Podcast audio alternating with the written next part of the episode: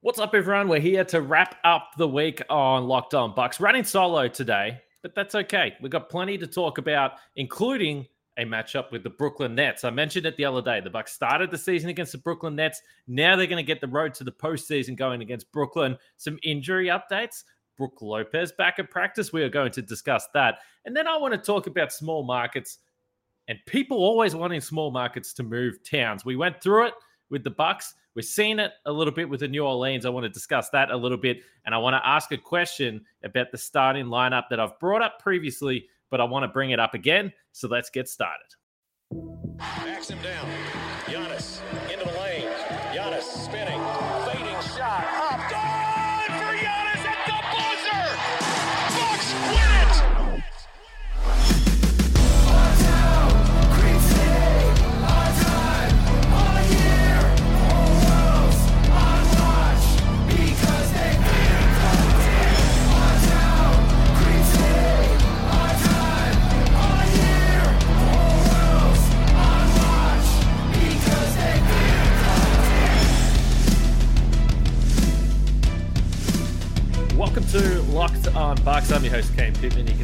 Hear me on this show daily and also find my work over at ESPN. Uh, writing solo today. I don't do this too often, but that's okay. Like I said, we've got plenty to talk about. And as always, we thank you for making Locked On Bucks your first listen of every single day. If you're watching on YouTube for the first time, welcome. If you are listening to the usual audio platform, uh, we would really appreciate it if you subscribe, whether it is on the audio version, certainly on the YouTube. Uh, we're up over 2K now. We're rolling along, but we want to get to 3K, 5K, and keep ticking off those milestones. Today's episode is brought to you by rockauto.com. Amazing selection, reliably low prices, all the parts your car will ever need. Visit rockauto.com and tell them locked on sent you. So the NBA was back today. And I was watching some of these games, and like Frank said yesterday, I was sitting there kind of thinking to myself, geez, I, I wish there was some Bucks basketball to watch now. It's been a long week. Milwaukee get these two extra extended days off, which is a little bit weird. I think when you come back from All Star weekend, uh, but it's a great way to get started against the Brooklyn Nets, a Brooklyn Nets team they got absolutely blown out by the Boston Celtics a little bit earlier tonight as I'm recording this. Of course, this game will be in Milwaukee on Saturday night, and Kyrie Irving will most likely be there. Ben Simmons most likely will not be there. Kevin Durant, we know, isn't playing, but they will have Kyrie. But this is a Brooklyn team that's right on the edge. They're in the eight seed right now and running out of time to climb the standings a little bit here. So we'll see what the Brooklyn Nets can do on Saturday night. But as far as the Bucks go, Brook Lopez practiced. This is the big news. Brook Lopez is back at practice. I would say some mixed uh, news from Mike Budenholzer. He originally said, speaking to the media there, he originally said, yep, he was out doing some stuff, not full practice, but he was back out on the floor. Uh, there was some photos that the Bucks social media put out there. He's smiling, he's happy. And I guess when you just haven't seen this man for so long, we discussed it the other day, but he hasn't played since opening night. The big three, I believe, of a Giannis, Jrue, sorry, the big four, Giannis, Jrue, Khris Middleton, and Brook Lopez, I think have played a total of six minutes together. We know the Bucks blew out the Nets on opening night. It was a really fun night. Then we got the news that Lopez was going down, and we just haven't heard anything from him. There were some follow-up questions, and Bud was then pretty quick to pump the brakes on any expectations here for Brook Lopez and whether or not he is going to return. So I I wouldn't say it was the most it was a positive. It was a positive report, but let's just say it was an, a very, very, very cautiously positive report. Like I just said with the Nets, the Bucks are running out of time with Brook Lopez to get him back in this lineup. So we'll see whether there is time. The Bucks 36 and 24, so there's only 22 games left in the regular season. You would think that he's not going to be playing within the next 10 to 12 games. The next month, it doesn't seem like he's going to be back as they really try and ease him back from this back surgery. So if he misses the next month, you're looking at around two weeks before you can get him back. And then you're expecting him to play, or you're hoping that he can be an impact player in the postseason. So we are getting to the point, and I've been on the record and I've said I don't think that the Bucks can win the championship if Brook Lopez doesn't come back. Of course, there's some factors that we can get into that could potentially change that. But the Bucks are, are running out of time. with Brook Lopez for him to come back and be the type of player that you think can alter a championship campaign. So some people might look at me and say, okay, you're being negative. Everyone that's listened to this show for a long time understands that I'm usually the positive one, always looking on the bright side of things. But this is just how I see this. The Bucks are on the clock with Brook Lopez. The longer this goes, the the less I'm expecting that he can come back and be a, a real impact player. Just because I think you're asking a lot for him to be the anchor of this defense and help this squad get back to where uh, they've been in previous regular seasons and certainly during the playoffs. As Frank mentioned last year, the Bucks won the championship. There was some unbelievable offensive performances, obviously from Giannis. Obviously, there was from Khris Middleton as well, and Jrue had some moments. But ultimately, they got it done on the defensive end. So this brings me to a question that I brought up a couple of weeks ago on the podcast when the Bucks first made the trade for Serge Ibaka. Should the Bucks insert Serge Ibaka for this 20 games into the starting lineup and put Bobby Portis back to the bench. Now, this isn't this wouldn't be this isn't a knock on Bobby Portis or this isn't uh, you know saying that he's done anything wrong. He's had an incredible season. We all acknowledge that. But I think we should also all acknowledge that in terms of historically who has been the better defender, it has been Serge Ibaka. Now, does he have the athleticism, the ability to be an impact defender like he has in the past? I don't know, but I do think that it's worth finding out. And I think that if you put him in starting lineups, put him next to Giannis as much as possible, then you give yourself the best chance of at least finding out. And I think it's worth trying to find out before the postseason. Now, do I think that this is going to happen? No. Uh, I don't think Bud is typically someone that likes to tinker with the starting lineups too much. We've discussed the fact that last year in the postseason that I think if Donte doesn't get injured, is he out of the starting lineup? Remember, he was starting in that first round series against Miami. I'm not sure. Maybe he does. Maybe Bud goes to the Durant PJ Tucker matchup from the start. You'd like to think that he would have, but historically, he doesn't change up the lineups too much. And maybe he thinks that this would be this could have a negative impact on Bobby Portis because I'm sure that Bobby Portis wants to start. My argument would be that I don't necessarily think it's going to cut into his minutes. I think, regardless, particularly with the uncertainty around Brook Lopez, you are going to get 25 to 30 minutes from Bobby Portis a night anyway, regardless of whether he's starting. I just think it would be uh, uh, potentially a good idea from the start of games to start running some drop coverage, start going back to the base stuff and seeing if Serge Ibaka can be that rim protector, can free up Giannis a little bit.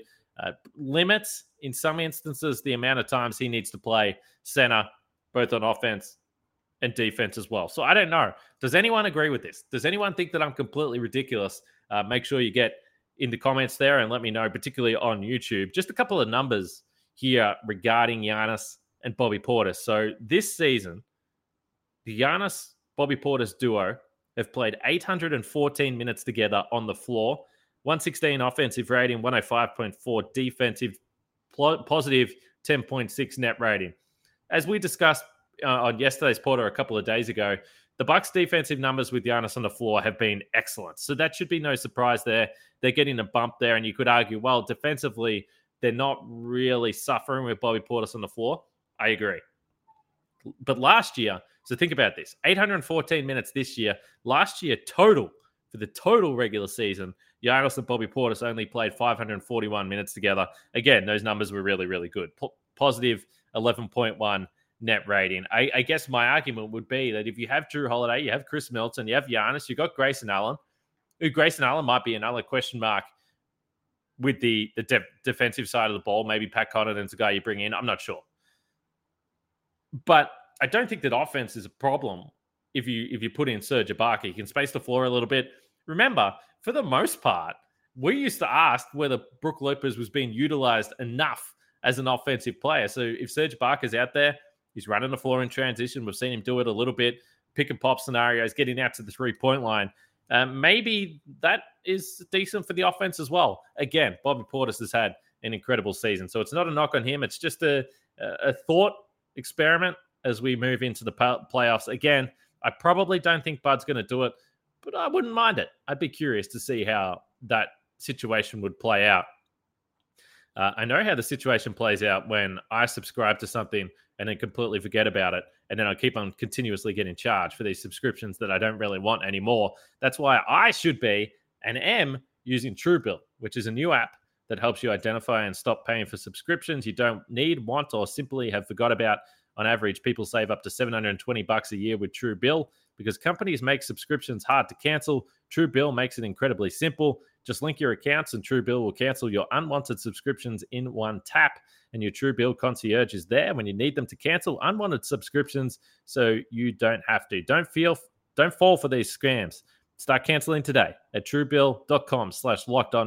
Go right now, truebill.com slash locked on. It could save you thousands a year.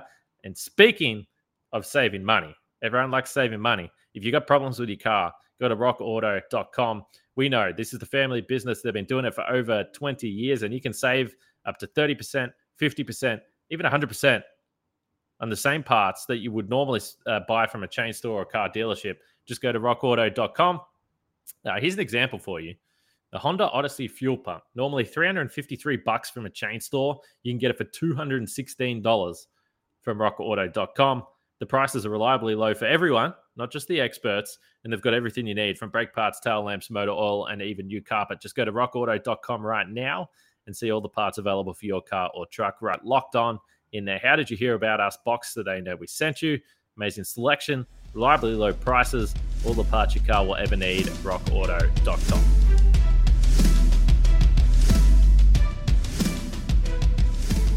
Don't forget to check out the Locked On Now podcast. Uh, you can hear the local experts from around the Locked On network. They will fill you in with everything you need to know from the NBA circuit. So now that the games are back on, you get your quick little recaps. I like to put it on in the background, catch up with everything that's going on around the NBA. It's a great way to start the day. Of course, after you listen to Locked On Bucks, which is your first listen of every day, make Locked On now your second, and uh, you won't be disappointed. I think it's interesting this Brooklyn game this week as we just continue this chat a little bit before we move on. DeAndre Bembry and Jevon Carter about to make their Milwaukee debut against their old team. Jevon Carter spoke to the media today. His uh, press conference finished up. And if you get the chance to look at this, go to the social pages, YouTube, wherever it is, you'll be able to see it. Uh, he was asked, uh, Do you think it's interesting that you're playing against your old team in your first game up? He just smiled and nodded his head. And that was the end of his media availability. I thought it was perfect. He's probably motivated. Remember, both of these guys got cut.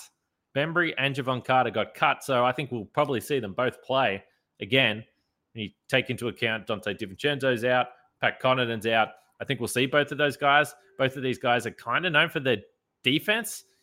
Can they knock down a three? They historically have been able to, whether that's a consistent source of offense in terms of spacing the floor you can rely on. I'm not 100% sure. I'm not totally convinced both these guys will be playing once the postseason comes around, but I do think that they can be valuable contributors during the regular season. So I'm looking forward to seeing Bembry and Jevon Carter play. By the way, Jevon Carter, his nickname is Bulldog. That's what his Twitter account says anyway. Interesting. Bulldog. I wonder if he's going to start to bring out the PJ Tucker instead of we dogs. He might say we bulldogs. Has anyone made that joke yet? I think someone has. I, I definitely sent it to the DM and asked our friend, good friend Mitchell Maurer, if he's made uh, that joke yet. He's big PJ Tucker guy, Mitchell. But uh, we'll see what those guys can do on the floor. I wanted to just bring up small markets, and this is something that always happens. And I think that this honestly is a topic that for uh, many Bucks fans is going to be close to your heart. We had uh, again, the topic of conversation blowing up around the New Orleans Pelicans. Uh, they should move. People have these opinions. They should move. They should go to Seattle. And I understand everyone's interest in there being a franchise in Seattle. I think that would be great. I would love to see basketball back in Seattle. The first ever NBA game I went to was Los Angeles Lakers versus Seattle Supersonics. My man, my favorite basketball player of all time, Ray Allen, playing for the Sonics. He had 30 plus points. It was awesome. The Sonics blew out the Lakers, who, by the way, Kobe Bryant, the night before this game, or the game before this game, my first ever NBA game, twisted his ankle and missed the outing. So the Lakers team was just absolutely awful. Their best player was Lamar Odom. Anyway, they got blown out. But the point being, I love the Sonics. I like everything about the Sonics. The colors, I want them back in the NBA. I don't necessarily want them back at the expense of a franchise, though, and certainly not like a city like New Orleans. Now, you could make the case, well, it's it's not a big basketball town. There's not a lot of interest. First of all, those fans in New Orleans have every reason to feel a little disillusioned by the team when you consider losing Anthony Davis, when you consider the Zion situation right now. I don't think that means that they should lose their their franchise. And I remember back when I first came to Milwaukee in 2015. I've spoke about this trip a lot, but it was the postseason, it was the Bucks, and it was the Bulls. And I remember I, I would go to these bars, literally these bars across the road from the Bradley Center, and this was uh, on uh, trips after that. So the Bucks have made the postseason. I've come back to Milwaukee. At this stage, I'm just a fan. I'm not doing any of this media work. I remember going to to bars literally across the road from the Bradley Center when the Bucks would play road games, and I would be asking bartenders to put the Bucks game on. There was zero interest about the Bucks. At that point, it felt inevitable that the team was going to leave. But there was the, the heartbeat of Bucks fans that were so desperately wanting this team to stay, and it meant so much to the city. And now we look at what Milwaukee's been able to do with the new arena, the Deer District, and of course, then you have this miraculous generational talent person that comes into your franchise, and it and it saves the whole franchise. And now Milwaukee is on the map. I, I can attest to that. Everyone knows where Milwaukee is. Everyone knows about the city. A big part of it is obviously Giannis, or you could say all of it is Giannis. But the, the point is that the, the Bucks in Milwaukee were so close to that never being a thing that happened. And who knows whether New Orleans is a franchise that that happens to them in the next 10 years, the next 15 years, who knows. But I would just hate for that city to lose their team. I hate the conversation around ripping teams away, whether it was Sacramento before they got the Golden One Center, which is a fantastic venue, even though the franchise continues to struggle. It's a beautiful arena if uh, anyone has a chance to get out there. So I, it just pisses me off. I just don't like this. The NBA is making plenty of money. If if they want to expand and go to 32 teams, I don't really care. But let's let's stop cheering and hoping for teams to lose their franchises. I think it sucks. One of the cool things about reading the Giannis book uh, that uh, Mirin Fader uh, wrote was uh, some of the people that I, that I've got to know, uh, sometimes in person, sometimes just over Twitter, uh, that spoke about trying to keep the Bucks, uh, building the new arena, the hope that Giannis gave them, and the amount of people that just sort of said, you know, the Bucks and the way they've been able to build, and Giannis in particular, gave hope to the city and and changed the whole course of, of what the city's all about. And like I said, put it on the map. It's just awesome. And I think about those people and Jimmy and Dan Schaefer and Jamie and all these people that care so much about the Bucks and the city of Milwaukee as much as anything. And so I look, New Orleans has got plenty going on for it. I'm sure New Orleans is going to be fine if they lost their NBA team, but let's not do that to the fans and let's not talk about that. So as a small market here, that I cover the Bucks from a long way away now. Maybe I'll get back soon. I just didn't like that this morning when I woke up and saw that conversation there. So while I was doing a solo pod, I thought, uh, let's get this off my chest. No more taking these small markets. The small markets are going to stick together. We want to see them succeed. So let's keep up that narrative. That sounds a lot more enjoyable. I tell you what else is enjoyable Built Bar. And this is the time of year that sometimes people just give up on their New Year's resolutions, but don't do it this year. Stick to your resolutions particularly if it's eating right. And you can do that with Built Bar because it almost feels like it's not really a resolution because they are so delicious. All Built Bars are covered in 100% real chocolate. They're low calorie, high protein. You can replace your normal candy bars with these. They are better. A typical candy bar can be anywhere from two to 300 calories. Most Built Bars contain 130 calories, four grams of sugar, four net carbs, and 17 protein. There's so many flavors mint brownie, coconut, coconut almond, and, for, and there is a new flavor this month white chocolate cookies and cream. That sounds absolutely delicious. Just go to built.com, use the promo code locked15 and get 15% off your order. Use promo code locked15 for 15% off at built.com.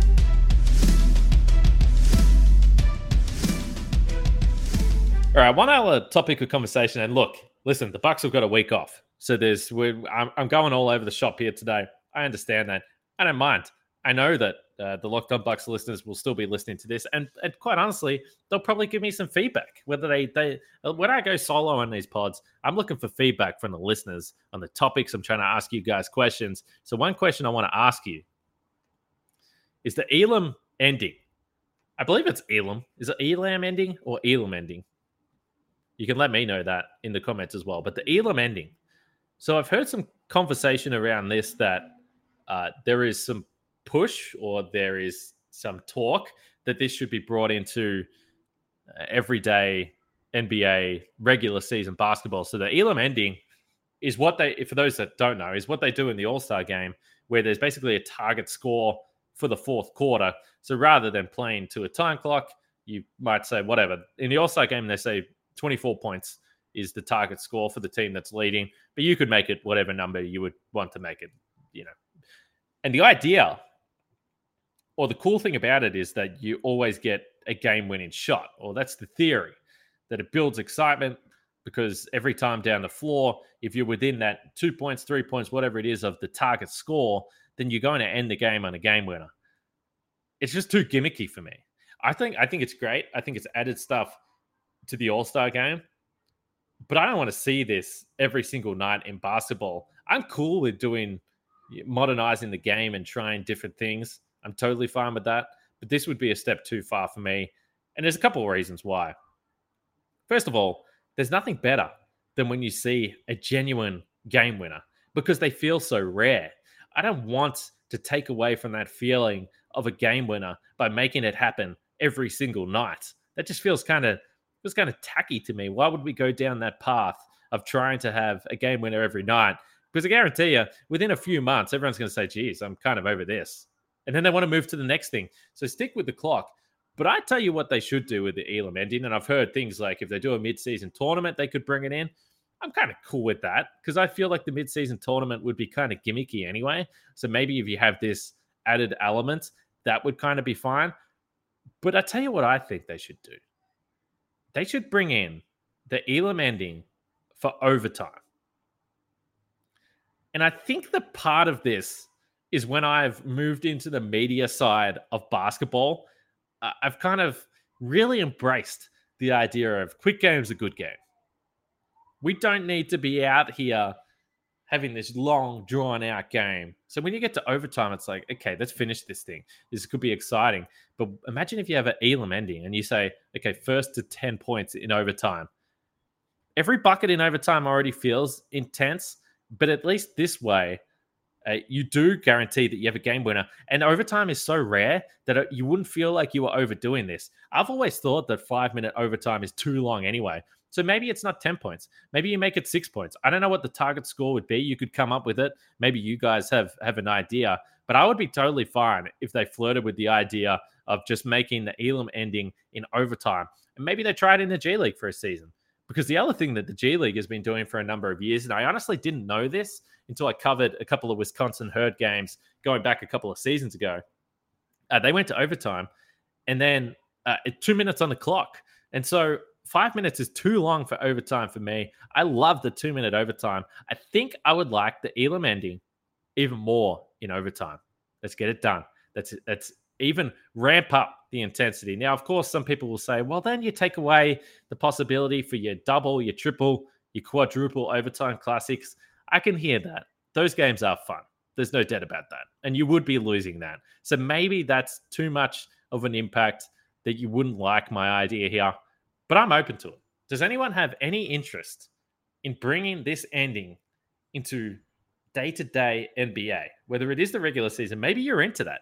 Maybe you're into every single game having this ending for the fourth quarter. I don't like it, but maybe you would be into it. But maybe it's overtime yeah, there's a number of situations we could work through here that potentially you guys are in. But let me know what you think. It was a conversation I heard through the week, and I found it uh, pretty damn interesting. So uh, you can let us know. Now, this is going to wrap us up for the week. Short podcast always is a little bit shorter when I'm here on my own here riding solo, but that's totally fine. I hope you guys stay safe. A lot going on at the moment. It sucks, uh, but hopefully everyone's doing okay. And we will be back next week we'll have a Brooklyn Nets Milwaukee Bucks game to wrap up. Real basketball to wrap up. Who would have thought that? Look at this sunlight here in the, this time of day. It's It's not great YouTube viewing right now. But anyway, make sure you check out the Locked On Bets podcast with your boy Q and handicapping expert Lee Sterling. They'll have you covered for everything uh, you need there if you're into that type of thing. And like I said, everyone have a good weekend. Stay safe. We'll be back next week to wrap up Bucks and Nets. Speak to you guys then.